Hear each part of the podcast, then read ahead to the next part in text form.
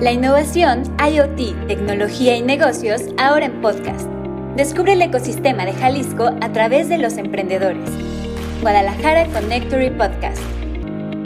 Hola, muy buen día y bienvenidos a un episodio más del podcast de Guadalajara Connectory. Seguimos en la primera temporada de este nuevo proyecto. Ahora a través de las plataformas digitales como Spotify, Apple Podcast y Google Podcast y más. Les agradezco mucho que nos estén escuchando. Mi nombre es Verónica Rodríguez y el día de hoy tenemos a una invitada de la cual vamos a conocer mucho más acerca de su carrera y desarrollo profesional. Y además de eso, eh, forma parte de la red de usuarios de nuestra comunidad Guadalajara Connectory. Bueno, les presento, ella es Belém del Ángel, es Digital Transformer en Sync, que es una empresa, como les comento, que forma parte de, de Connectory. Y vamos a ir platicando acerca de lo que es pero primero eh, iremos desmenuzando la historia profesional de Belém, por lo cual yo estoy muy contenta de tenerla aquí. Bienvenida, Belém, ¿cómo estás? Muchísimas gracias, pero muy bien, muchas gracias. Muy contenta de estar aquí con, con ustedes. La verdad es que soy súper consumidora de podcast y saber que aquí tienen uno y ahora que empecé a escuchar el podcast de aquí fue como decir, wow, qué padre que pertenezco a una comunidad en donde se está generando contenido tan interesante y de tanto valor para todos los que estamos eh, en este camino del emprendimiento.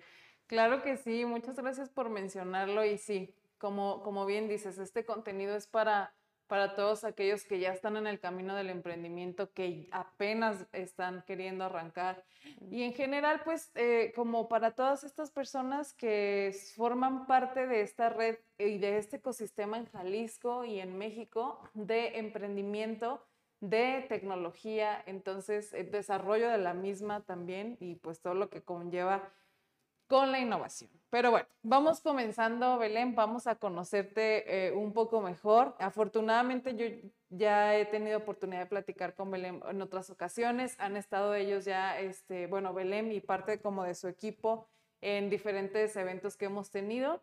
Pueden consultarlos en nuestro canal de YouTube, por ejemplo, si, si quieren saber un poco más de la empresa como tal.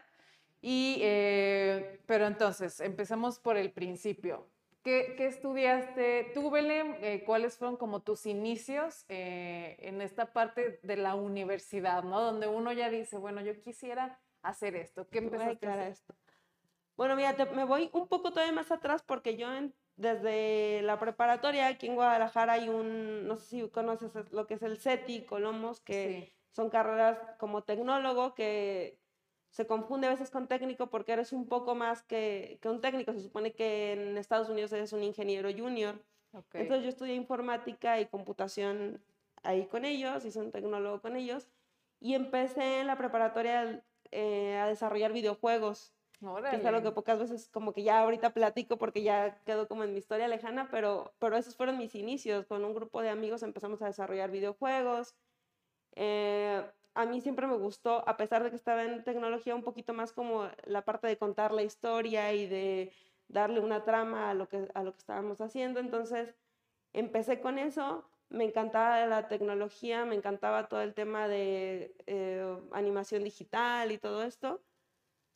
¿Y, tú dónde, dónde ves esto, Belén? O sea, ¿cómo decide una, pues una niña, en este caso, ¿no? Que está en la, en la secundaria, un adolescente, decir, va, yo quiero estudiar una carrera técnica, no irme como a la prepa convencional y me interesa este tema en particular, ¿de dónde viene ese? Yo creo que por mucho, como que la vida te va llevando, a lo mejor no estás consciente todavía, pero vas tomando decisiones eh, que van por el rumbo y te van marcando la ruta.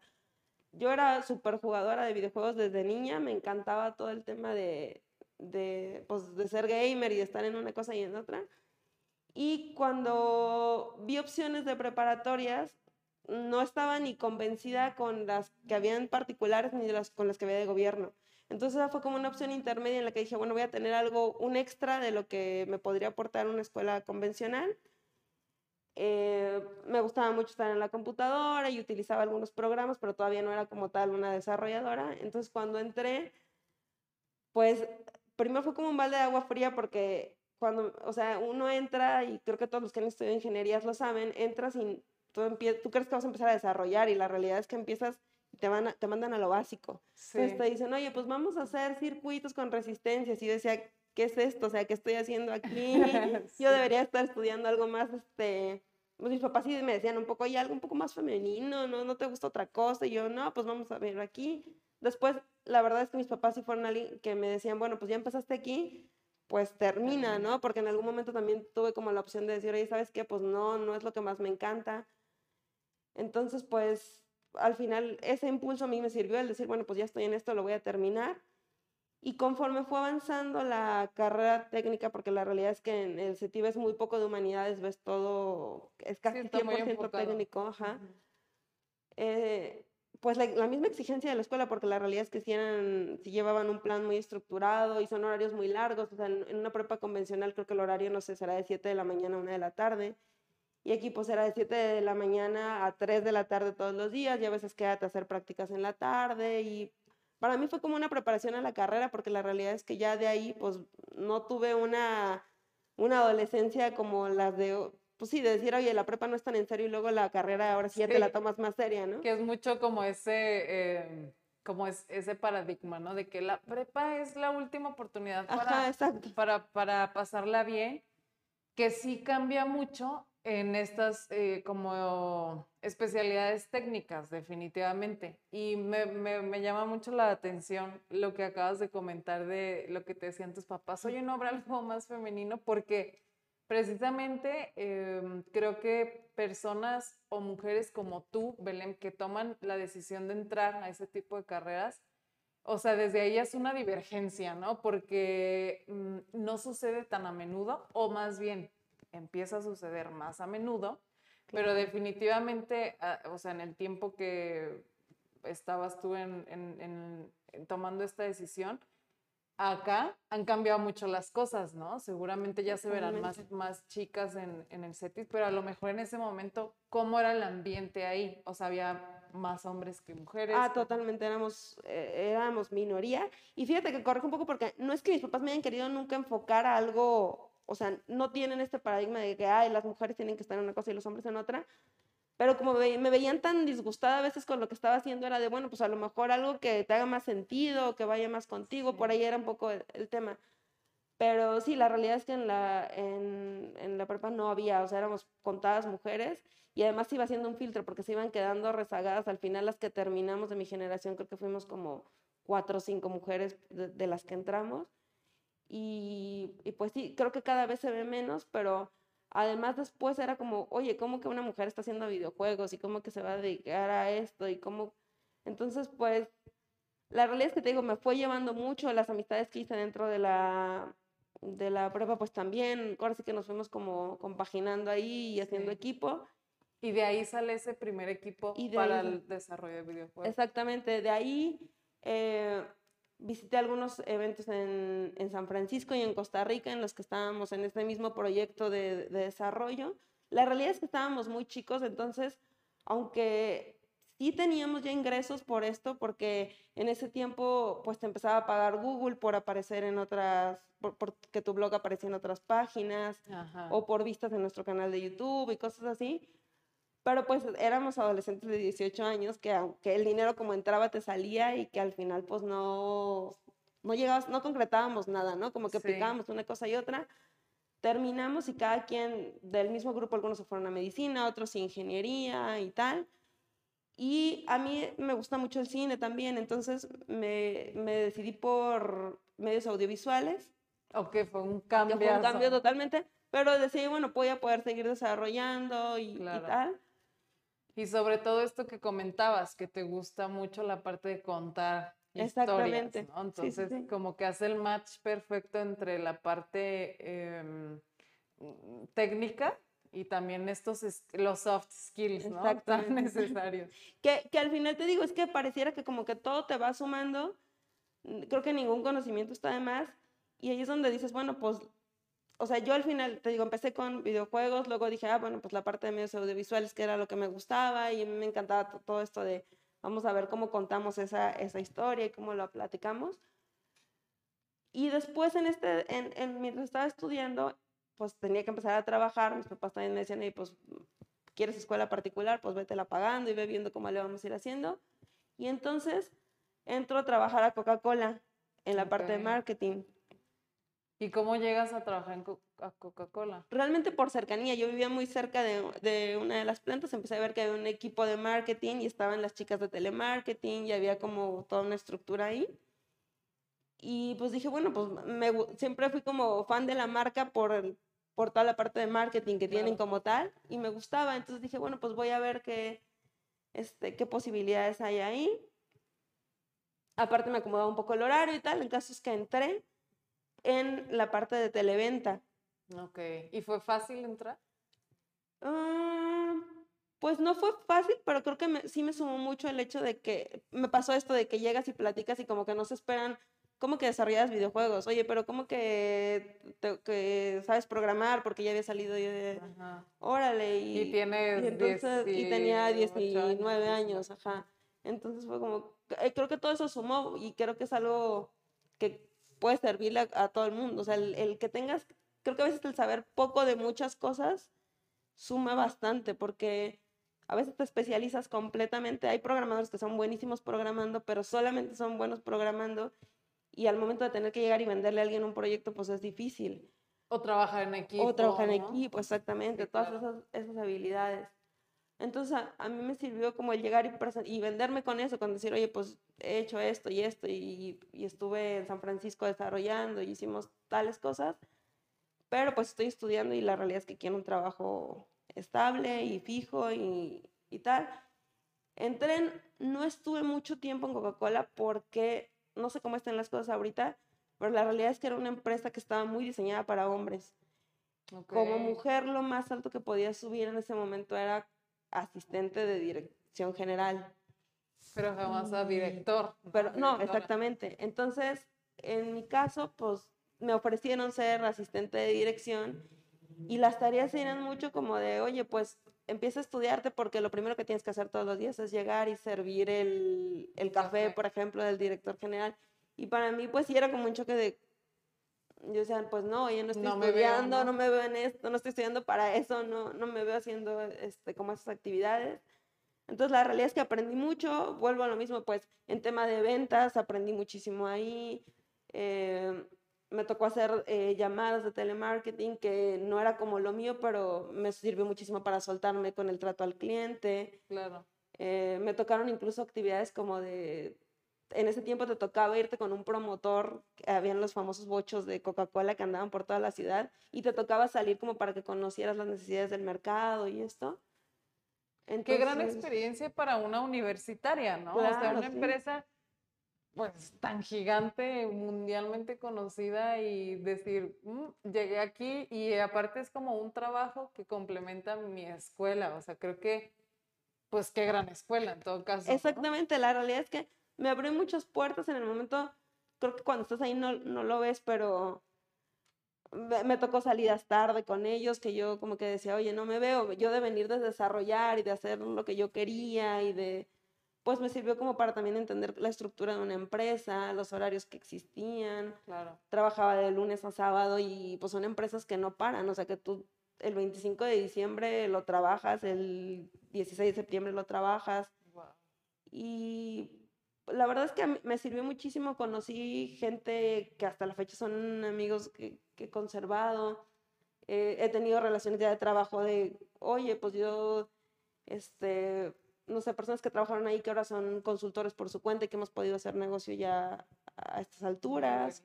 Entonces, la verdad es que fue una experiencia súper enriquecedora que me enfrentó como al mundo laboral porque pues no había tenido como algo ya dentro de una empresa formal. Claro. Y y creo que hoy soy la mezcla de esas dos cosas, porque de ahí empecé a trabajar en tecnología, entré a una empresa de tecnología. Y, y, a la par, este, ¿cómo te iba en la escuela? O sea, ¿qué pasaba en la universidad? ¿Te pues estaba gustando o encontrabas más este interés por esta parte de, de mercadotecnia? ¿Qué, ¿Qué, sucede en esa, en esa etapa? Eh, empecé a hacer ese cruce de decir, a ver, me, me gusta la parte de, de lo que estoy haciendo, pero ya viendo lo que realmente es una empresa, pues creo que puedo sacar más de, de, esto, de la parte comercial, como que también descubrí que tenía habilidades comerciales que no conocía porque nunca me había tocado llegar a negociar, nunca me había tocado sentarme a, a vender tal cual, porque ahí me tocaba hacer negociaciones con proveedores, entonces, con distribuidores, perdón. Entonces, pues sí, o sea, descubrí habilidades que yo no sabía que tenía, que sí me servían en la escuela, pero como que dije, bueno, la escuela al final es el papel, pero yo estoy aprendiendo otras cosas acá en la práctica que me, pues, que me están desarrollando y que me están sumando bastante. Entonces, pues la parte, creo que, creo que me quedé más con lo que yo ya tenía de tecnología, que fue lo que más me, me gustaba y me apasionaba. Y con esta parte comercial que era, oye, pues se, vale ir y negociar con alguien y, y, debatir de tu producto y no sé, como que ahí me di cuenta que, que también esta parte de, de hacer negocios a través de la compra y venta de productos y servicios, pues digo, obviamente Coca-Cola ya sabemos que es negocio, pero yo decía, bueno, sí se puede, o sea, sí hay quien aprende a, negociar desde cero dentro de una empresa y se puede después hacer algo por tu cuenta con lo que aprendiste. Sí. O sea, te, siento yo como siempre una Belén muy visionaria, ¿no? Como que estabas muy enfocada en e, esto me puede servir para luego hacer esto, como esa estructura que bueno, luego la vida te da vueltas y, y, demás, pero ir obteniendo como esos conocimientos y verles una utilidad, eso se me hace como muy, muy bueno, ¿no? Sí, fíjate que sí, la realidad es que siempre supe que quería tener algo mío, o sea, eso era lo que, que desde que era niña creo que en mi casa fue muy, o sea, fue lo que nos promovieron mucho y que nos sembraron mucho, la idea de, pues, emprende algo tuyo, eh, de mientras estás en una empresa está bien, aprende, pero con la idea de tener algo a futuro. Entonces sí, yo siempre tuve la idea de que en algún momento quería tener una, una empresa, un negocio, un proyecto, algo mío. Y sí, la realidad es que sí, o sea, nunca me vi quedándome toda la vida. Yo convivía con personas que me decían, oye, tengo 20 años en la empresa, especialmente hombres. Y pues no, la realidad es que nunca pensé que yo iba a durar 20 años en, en una, empresa. Y entonces, ahora sí me decías que entraste a, una empresa de... Sí, de ahí me voy a un tema de tecnología, ya como en, el área de, de mercadotecnia, porque me, me, había gustado mucho la parte de marketing. Igual me sirvió mucho para entrar, pues, la experiencia que traía con ellos, el hecho de que generalmente contratas a una persona de marketing por, pues sí, por todos los skills que tienen oye, pues ese tema de inbound marketing y sé, o sea, todas las certificaciones que tienes en el área de marketing, pero cuando es un tema de tecnología y sobre todo en empresas B2B, pues hay que capacitarla desde cero en tecnología, porque no, no cualquiera vende tecnología. Entonces el hecho de que yo ya traía, en ese tiempo era como, o se, empezaba a sonar mucho la parte de cloud computing y todo esto, y que yo ya lo traía y que tenía como cierto trato con, pues con ingenieros, porque al final yo con la gente que convivía desde más chica eran ingenieros, desarrolladores y tal. De acuerdo, sí. Y que me daba como este poder, pues, entender mejor las necesidades del mercado, porque más o menos sabía qué cosas les podía gustar, qué tipos de eventos podíamos hacer y tal. Eh, me sirvió mucho para entrar ahí a, la parte de, tecnología. Era un partner de Amazon en ese tiempo. Y pues me tocó ahí, ahí también aprender mucho sobre pues sobre estrategias de mercado, este, todo esto, ¿no? Como no es lo mismo hacer marketing para empresas B2C que para empresas B2B. Sí, totalmente de acuerdo. Incluso es esto que acababa de que mencionabas antes, ¿no? El tema de las negociaciones son muy diferentes, son más, más lentas, eh, tienes que tratar con otro tipo de, de, personas o con varias personas, ¿no? Entonces, eh, qué, qué interesante también como tener esta estos, e, estos skills que ya hablaremos como más adelante, seguro te han servido muchísimo ahora en tu empresa. Y aquí duras pues varios años, ¿no? En esta empresa. Sí, sí. Eh, casi cinco años. La realidad es que ahí sí, pues era lo que a mí me gustaba hacer, era, sumaba al equipo, eh, me certifiqué en varias, eh, en el uso de varias plataformas, la verdad es que siempre me ha gustado aparte estar como aprendiendo por mi cuenta qué otras cosas puedo ir, ir viendo. Y este, y pues nada, fue, fue una experiencia súper enriquecedora, ya como, o sea, fue como encontrar así dónde aplico lo que, me, lo que a mí me gusta y toda esta suma de todo lo que he ido como agarrando desde, desde la adolescencia. Este, entonces fue como cuando sientes como pesa en el agua, que dices, ahora sí, aquí estoy y traigo como todas las herramientas pues para desarrollarme aquí. Encontraste el espacio. ajá, exactamente. Y esta empresa, o sea, era una empresa que ya tenía tiempo, ¿cómo llegas ahí? ¿Cómo fue esa conexión? Era relativamente nueva. Yo salí de Coca-Cola por este tema que te decía de que ya no había como más crecimiento. Y en ese tiempo vinieron los Juegos Panamericanos aquí a Guadalajara. 2011. 2011, ajá. Eh, vino una empresa española que se llama MLS, que son los que se encargan de toda la de todos los marcadores, puntajes, de todas las mediciones. Okay. Tienen todo el equipo digital y lo mandan a transmisión directamente. Eh, mi hermano entró ahí y me dijo, oye, esto te va a encantar, porque digo, eran proyectos de dos meses, me dijo, pero esto es como más lo que a ti te gusta y este, otra vez es tecnología y vas a conocer gente y tal. Y entonces dije, sí, la verdad es que aquí yo ya no veo para dónde y lo agarré como un proyecto de, de dos meses, lo que duran los Panamericanos. Este, estuvo padre y todo, se termina y nos dijeron, oigan, pues de aquí es, los que se quieran quedar, pues van a viajar por a eventos deportivos nada más cuando haya trabajo. Entonces como que dije, ah, pues tengo la opción de irme o ver qué opciones hay aquí en Guadalajara que me, que me gusten. Y empecé a buscar trabajo y encontré esta, esta empresa. Alguna vez me habían entrevistado cuando lo de los videojuegos en el centro del software, que era como súper nuevo en ese tiempo. Y me acordé que tenía algunos contactos ahí, entonces fue como que, ah, pues voy a ver si hay algo. Y ahí fue que, ah, pues sí, esto puede acomodar contigo y me quedé con... O sea, ellos, tenían sus oficinas en el centro del software. Sí, en ese tiempo. Y entonces, bueno, ya dices, estoy aquí como pez en el agua, puedo eh, sacarle eh, provecho a todos mis conocimientos, encontré lugar, pero como bien platicabas, siempre estuvo como esa semilla bien sembrada de, ¿y qué pasa con lo tuyo? ¿Qué, qué sucede entonces ahí? Tú dices, ya es tiempo o me quedo aquí, ¿qué sentías? Mira, ahorita me preguntabas cómo, cuánto tiempo tenía esta empresa si era nueva. La realidad es que era relativamente nueva, iba em, eh, eh, empezando en Guadalajara. Con los años que yo estuve, pues fue como que su, su despegar también. Y me di cuenta de muchas buenas y malas prácticas que tenemos aquí en, que tenemos en México, especialmente en las pymes. Entonces era una empresa que tenía muchos socios y que la realidad les costaba mucho trabajo ponerse de acuerdo y de repente era como, ¿sabes qué? Nos vamos a separar y todos temblamos de, pues, ¿qué va a pasar con nosotros? No, siempre no, ya nos arreglamos y bueno, vivimos un poco con esa incertidumbre, ajá.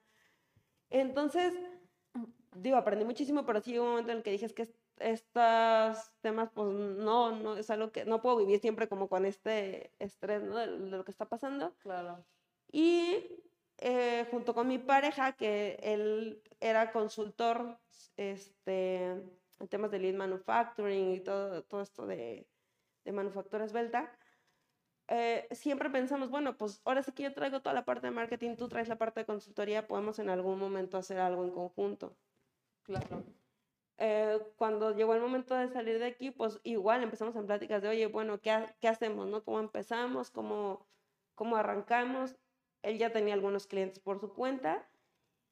Y planeando esto que empezamos, empecé yo a generar con las estrategias que yo sabía hacer y con lo que yo podía, empezamos a generar algunos clientes para consultoría. Okay. Pero a la vez él tenía un contacto que era partner de Google y que manejaba toda todo el tema de, sus de la suite y sus plataformas para empresas. Y se lo ponen a, Paco, mi pareja, en, en, la mesa y me dice, oye, ¿cómo ves? Pues es justamente lo que te gusta a ti, que es tecnología, él también le encanta.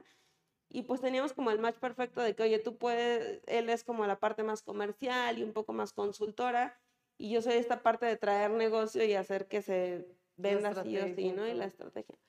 Entonces, fue cuestión de dos meses, porque la realidad es que yo sí creo que cuando te metes en algo, pareciera que las puertas se van abriendo, y creo que es uno mismo que va como moviendo piezas que van, te van acercando, quitando gente.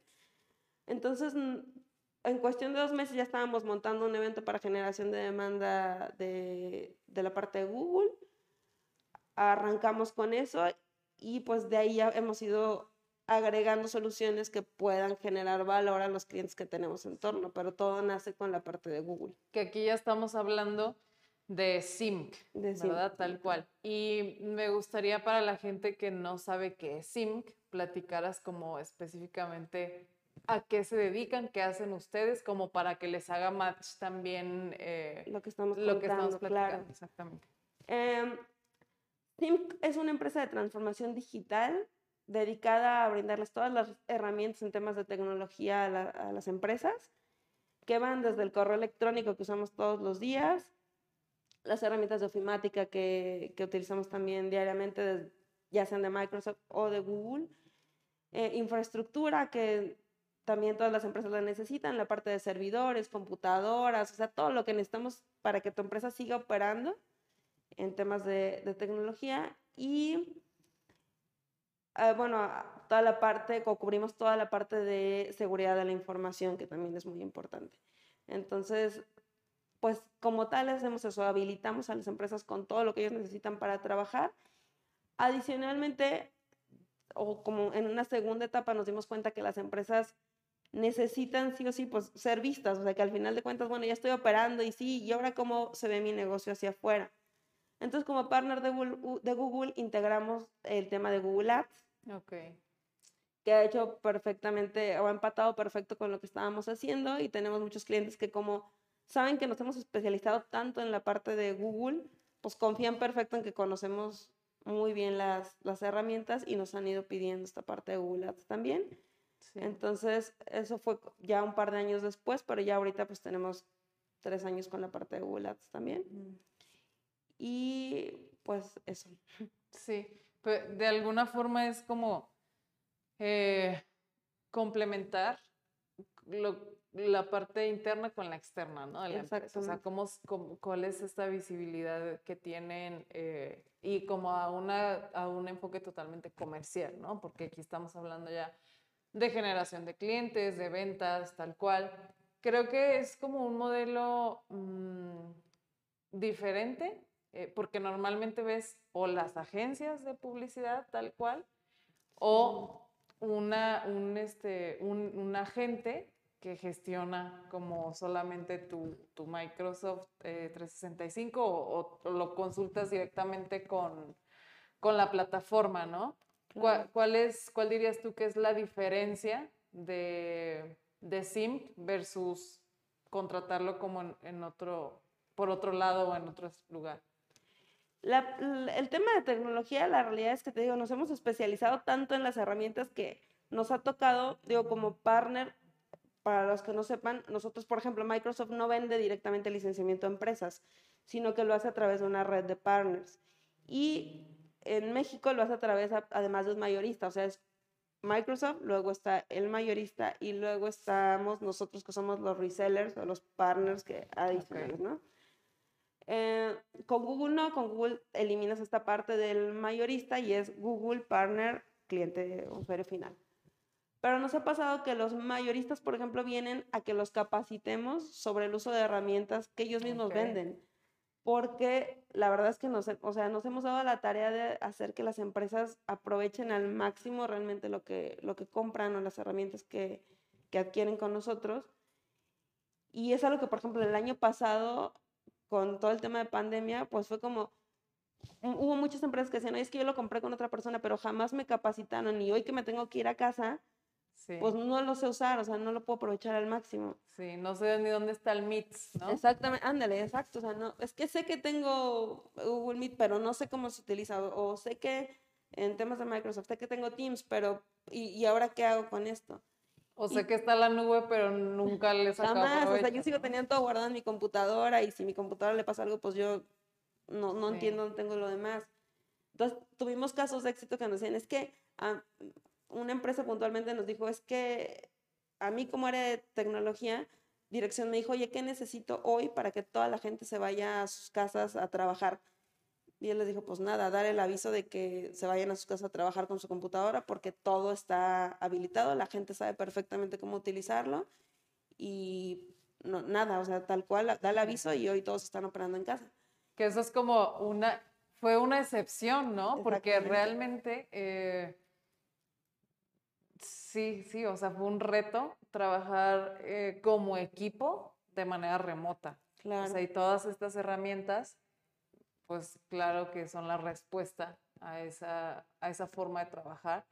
que sigue y seguirá, ¿no? ¿Tú qué piensas? ¿Cómo ves ahora que lo, obviamente la pandemia no ha terminado, ya hay más gente que sale a trabajar, pero continúa esta tendencia, ¿no? ¿Qué, qué, qué, qué opinas tú como de, de, a dónde va a parar? ¿Qué, qué, lo, qué ven ustedes como expertos? Sí, totalmente. Eh, a ver, es que hay empresas que, o sea, una cosa es lo que la empresa, antes las empresas marcábamos la ruta y decíamos, a ver, el empleado tiene que hacer y tal, tal, tal, y marcabas. Pero ahora también la gente que trabaja está viniendo a decir, oye, ¿sabes qué? Es que si a mí no me das la opción de trabajar de manera remota, pues renuncio, porque la realidad es que primero está mi salud o primero está la seguridad de mi familia. Y ahí depende pues también de, la, de las ideas o del pensamiento de cada, de cada usuario. Entonces creo que ahora también las empresas están teniendo que adecuar no nada más a lo que se avisa desde arriba, ¿no? A los avisos que nos van dando o a las indicaciones, sino a que si quieres conservar el talento de tu empresa, pues te tienes que adaptar también a lo que ellos están pidiendo. Entonces yo creo que esto va para un buen rato y que hay cosas que se van a quedar, o sea, el, trabajo híbrido creo que ya es algo que se va a quedar porque incluso ha reducido costos para las empresas. Eh, hay directores de empresas que se han dado cuenta que pues no tenía caso tener a una persona ahí de 8 de la mañana, 9 de la noche, cuando la realidad es que pues los horarios productivos eran cortos, eran cortos periodos. Y que también la gente sabe, o sea, honestamente trabajar en su casa. O sea, digo honestamente en el sentido de que realmente trabajas. No es como, como que todos nos tuvimos que capacitar para saber trabajar y optimizar los tiempos y que no no sé, o sea, que no pasara como, ay, terminé lavando el baño y estaba en la compu, ¿no? Claro, sí. Y eso es un reto, ¿no? También. Totalmente. Sí, es que el reto va en todos los sentidos, va para, porque ahora que nos toca estar nosotros de este lado, decimos, oye, es que como dueño, pues tienes que confiar y no te queda de otra y a veces eh, no sabes si realmente la persona estuvo en horario productivo, pero tienes que entender que si trabajas sobre objetivos, pues no importa cuántas horas estuvo en, el, en la computadora, lo que importa es que realmente los objetivos se cumplieron y los KPIs que, que establecidos se alcanzaron. Claro. Y por otro lado, creo que pues la gente tiene, creo que ha valorado también su trabajo como otras veces no se valoraba, porque sabemos que hay trabajos que se han reducido, que, que han escaseado y que incluso los sueldos se han visto reducidos o disminuidos. Entonces, creo que del otro lado también existen decir, bueno, pues tengo un compromiso y tengo que cumplirlo y han, han surgido también herramientas que permiten monitorear, incluso Google ha integrado algunas que, oye, a ver, te voy a decir cuánto tiempo realmente tu gente estuvo en la computadora, este, en qué aplicaciones estuvo navegando y que bueno, dan X control para esas empresas que necesitan monitoreo de lo que, de lo que se está haciendo, ¿no? Pero sí es una realidad que esto creo que se va a quedar, o sea, hay cosas que ya, ya quedaron, que ya vimos que funcionan, que se pueden mejorar definitivamente, pero que van a, pues se van a quedar ahí en las empresas ya como nuevas prácticas. Incluso van a seguir este, evolucionando, ¿no? Las herramientas, como lo que mencionabas ahorita. Y yéndonos a la parte esta de que hablamos del, del talento y de la forma en la que mm, este talento se desarrolla dentro de la empresa, ¿Cómo ha sido para ti ese proceso? O sea, ya instauran la empresa, deciden arrancar, definen las ideas y, el enfoque. Y ahora, ¿cómo empieza a crecer el equipo y a qué retos te enfrentas? Híjole, yo, creo que ha sido el reto más grande, el, sobre todo porque te decía, uno trae una escuela de lo que crees que se debe y que no se debe hacer en una empresa. Y cuando estás del lado de como empleado, híjole, quisieras que te dieran muchísimas más facilidades, quisieras que confiaran en ti, este, buscas crecimiento, buscas el balance con tu vida personal y dices que esta empresa me está consumiendo la vida y yo no quiero hacer esto el día que yo esté como empresario y realmente cuando estás del otro lado pues tratas de ir em, pues sí aplicando todas estas cosas que tú querías hacer pero también te topas con que no todo el mundo está listo para hacer las cosas como, como tú te imaginabas que, que iban a hacer. Obviamente cada cabeza es un mundo y tú dices, ah, bueno, pues yo doy por hecho que si, como decíamos ahorita, que si yo mando a todo el mundo a casa, pues todo el mundo va a, a trabajar y la realidad es que a veces no toda la gente lo, lo maneja así. Creo que nosotros hemos tenido siempre muy claro que, pues que las personas son eso, son personas y que tienen objetivos de vida particulares y hemos tratado de alinear mucho lo que se hace en la empresa con los objetivos de cada uno. Entonces, eh, hemos buscado que si alguien tiene hijos, por ejemplo, y se tiene que ir más temprano, bueno, pues tú eres un caso especial en el que tienes hijos y te tienes que ir temprano. Este, si alguien vive más lejos y tiene un día en el que es más difícil ir a la oficina, bueno, buscar que a lo mejor ese día pueda hacer home office o cosas así. Pero, bueno, a lo mejor me adelanté un poco porque tú me preguntabas cómo nació el, el equipo. Y digo, nació de esto, o sea, nació con, con esa idea de vamos a buscar personas que realmente sean, que tengan el talento, las ganas que traemos nosotros y que les encante el proyecto como nos encanta a nosotros. Eh, ¿Y fue fácil encontrar esas personas? La verdad es que tampoco fue tan, tampoco ha sido tan difícil y hemos ido puliendo las habilidades de, cada quien, o sea, fuimos creciendo de acuerdo a las necesidades del negocio. Eh, tenemos ahorita área de consultoría, tanto para la parte, de, para la parte técnica como para la parte de Google Ads. Un equipo un poco más estructurado de marketing y un área de ventas, que son las, las ramas que necesitamos ahorita. Y entre esas áreas se han movido, por ejemplo, gente de marketing que se ha ido a la parte de consultoría de, de ads, que ha sido como, oye, vamos viendo para qué, qué es lo que más te gusta y para lo que tienes más talento, y entonces se, se mueven y no pasa nada. Pero creo que partiendo de eso, de decir, bueno, las personas son personas, vamos viendo cómo las ayudamos, o sea, cómo crecen en su vida personal. Claro. Porque mientras no estén contentos con lo que están viviendo o haciendo, pues no van a venir y van a rendir aquí.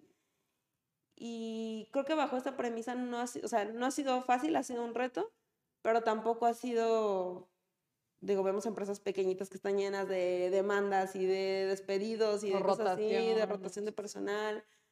Este, y la realidad es que nosotros no, jamás hemos tenido la necesidad de despedir a una persona, por, por ejemplo. Cuando alguien ha salido ha sido casi siempre por proyectos personales que tienen que, que quieren ya cumplir.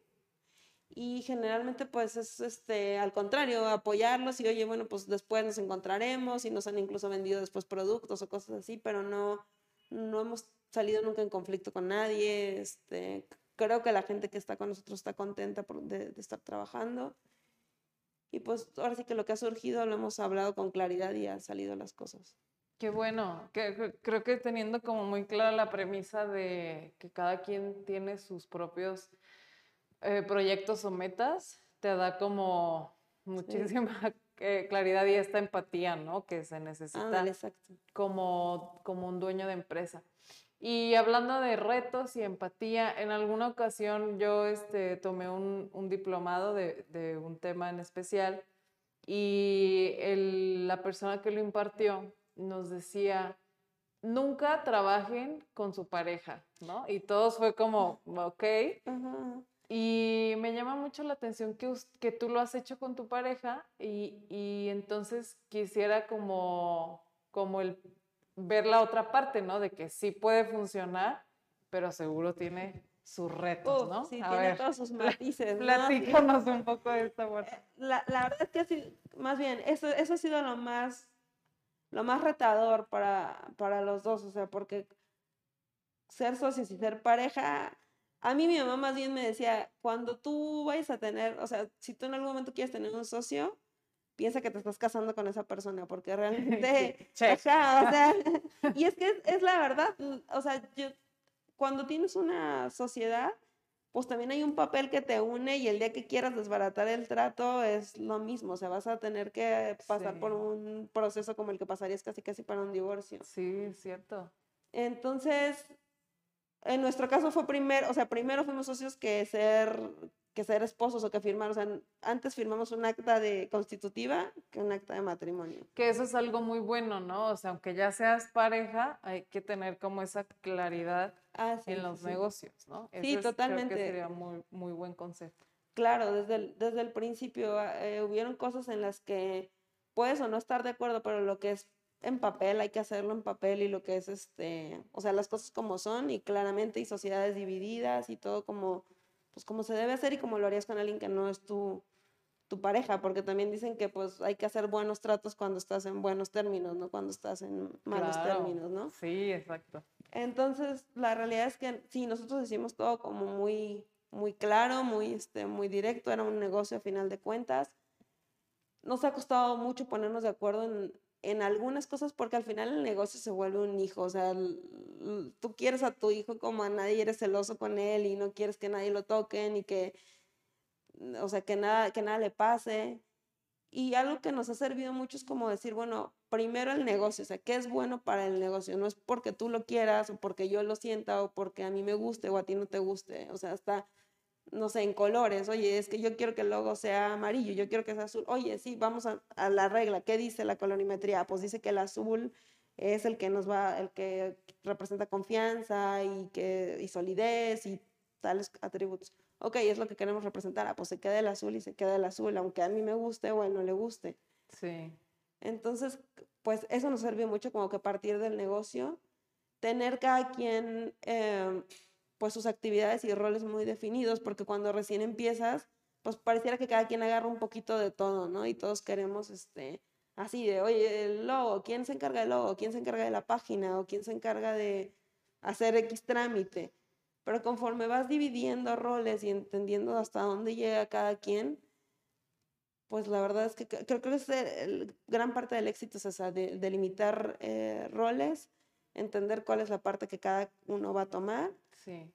Y en tema de equipos de trabajo también a lo mejor decir, bueno, mi equipo de trabajo es este, tu equipo de trabajo es este, y tener líneas de comunicación muy, muy claras de, este, no sé, yo, yo por ejemplo, con mi pareja, con su gente, no me meto, o sea, generalmente es, oye, primero lo trato contigo y después eh, él baja el tema con su gente. O él lo trata conmigo y yo bajo el tema con mi gente digo, al final todos somos un equipo y tampoco somos un equipo tan grande como para generar burocracia dentro de la empresa. Pero, respetan la estructura. Exactamente, pero sí respetamos las estructuras. Y digo, al final de cuentas, con socios como con compañeros de trabajo, como creo que hasta eh, en el deporte, con en tu equipo, pues la confianza es importante, o sea, saber que tú confías en que el otro está haciendo todo por el equipo y que hay un bien común.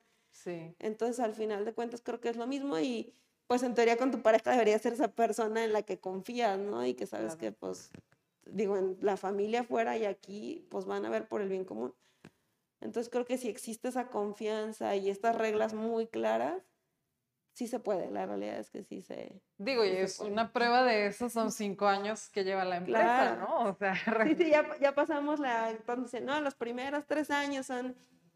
Y bueno, fue muy bueno que nos lo dijeran porque pues pasamos y dijimos, órale, va, ¿qué hemos hecho bien estos tres años y qué hay que mejorar? Pero pues aquí estamos. Qué padre, qué, qué, qué buena perspectiva, o sea, es como otro tipo de, de manera de hacer negocios que aquí en el podcast no lo habíamos tocado, de hacerlo con, con, con la pareja, pero eh, perfectamente bien constituido y creo que la clave es eso, ¿no? Ya este, el tema de poder dividir el trabajo y, y la casa, pues eso ya es como casi de otro, podcast. Sí, ándale, claro, nos da para otro, cuando quieras hacer un capítulo de... Totalmente. Pero bueno, me, me, da mucho gusto lo que, lo que nos cuentas, cómo eh, ha sido como esta trayectoria profesional y de desarrollo de negocios como tal. Eh, creo que es eh, súper valioso todo el, el, conocimiento y, y, lo que nos acabas de compartir. Lamentablemente que el tiempo se nos acaba y eso es nuestro único limitante en el podcast. Pero antes de terminar, me gustaría hacerte una pregunta que yo le hago a todos los, los invitados, que es, ¿cuál consideras que es el mejor consejo que tú le podrías dar a un emprendedor? Yo creo que esto de la ejecución es todo.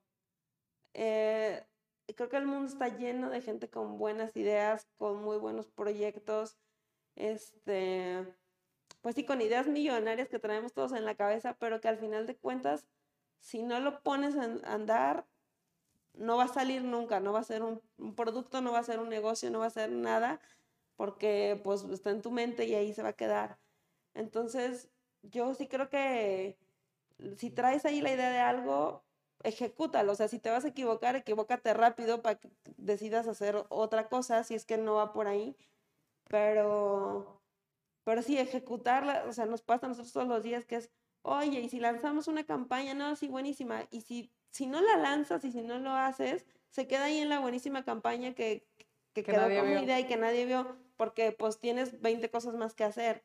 Entonces, yo sí creo que las cosas son a prueba y error y que la ejecución de los proyectos tiene que ser rápido. O sea, si, si lo quieres hacer, órale, inténtalo. Habrá mil consejos de, oye, pues a lo mejor no le inviertes tanto al principio, haz este, una prueba de mercado, o sea, todo lo que deberíamos de, de hacer, pero hazlo, porque si no, pues hay gente que envejece con sus ideas y ahí se quedaron. Sí. Wow, qué buen consejo, Belén. Es, creo que es este, mucho de lo que necesitan escuchar eh, los emprendedores y en general creo que aplica para quien sea, ¿no? Esta parte del, del hacer tiene una recompensa de aprendizaje de tantas cosas que no sucede si uno no da ese primer paso. Que de hecho este podcast es, fue eso, ¿no? También, pues ya, dale, dale grabar y vamos a ver qué, qué pasa, ¿no? Entonces, me emociona mucho tu consejo y creo que hace este perfecto sentido para, para, los que nos escuchan. Y bueno, como te decía, lamentablemente estamos ya en la recta final de, del podcast. Te agradezco muchísimo que hayas eh, venido, que hayas sido parte y que nos hayas compartido toda esta información que eh, yo lo platicaba con Antonio La Torre, que fue otro invitado que tuvimos hace un par de, episodios. Eh, todo este, toda esta información que jamás ve uno en un LinkedIn, por ejemplo. Entonces es muy valioso para nosotros poderlo escuchar y poderlo dejar aquí para la posteridad. Igual para la gente que nos escucha, compartan eh, el episodio si creen que alguien le pueda hacer clic todo esto que, que Belén nos acaba de compartir. Y bueno, pues estamos ya eh, cerrando el episodio, no sin antes agradecer a Alejandra Flores por estar en los controles y en todo el tema de la producción. Eh, mi nombre es Verónica Rodríguez y nos vemos a la próxima. Gracias, Belén. Gracias a ustedes, muchas gracias a las dos. Listo. Listo. Muchas gracias. Oye, entre el impermeable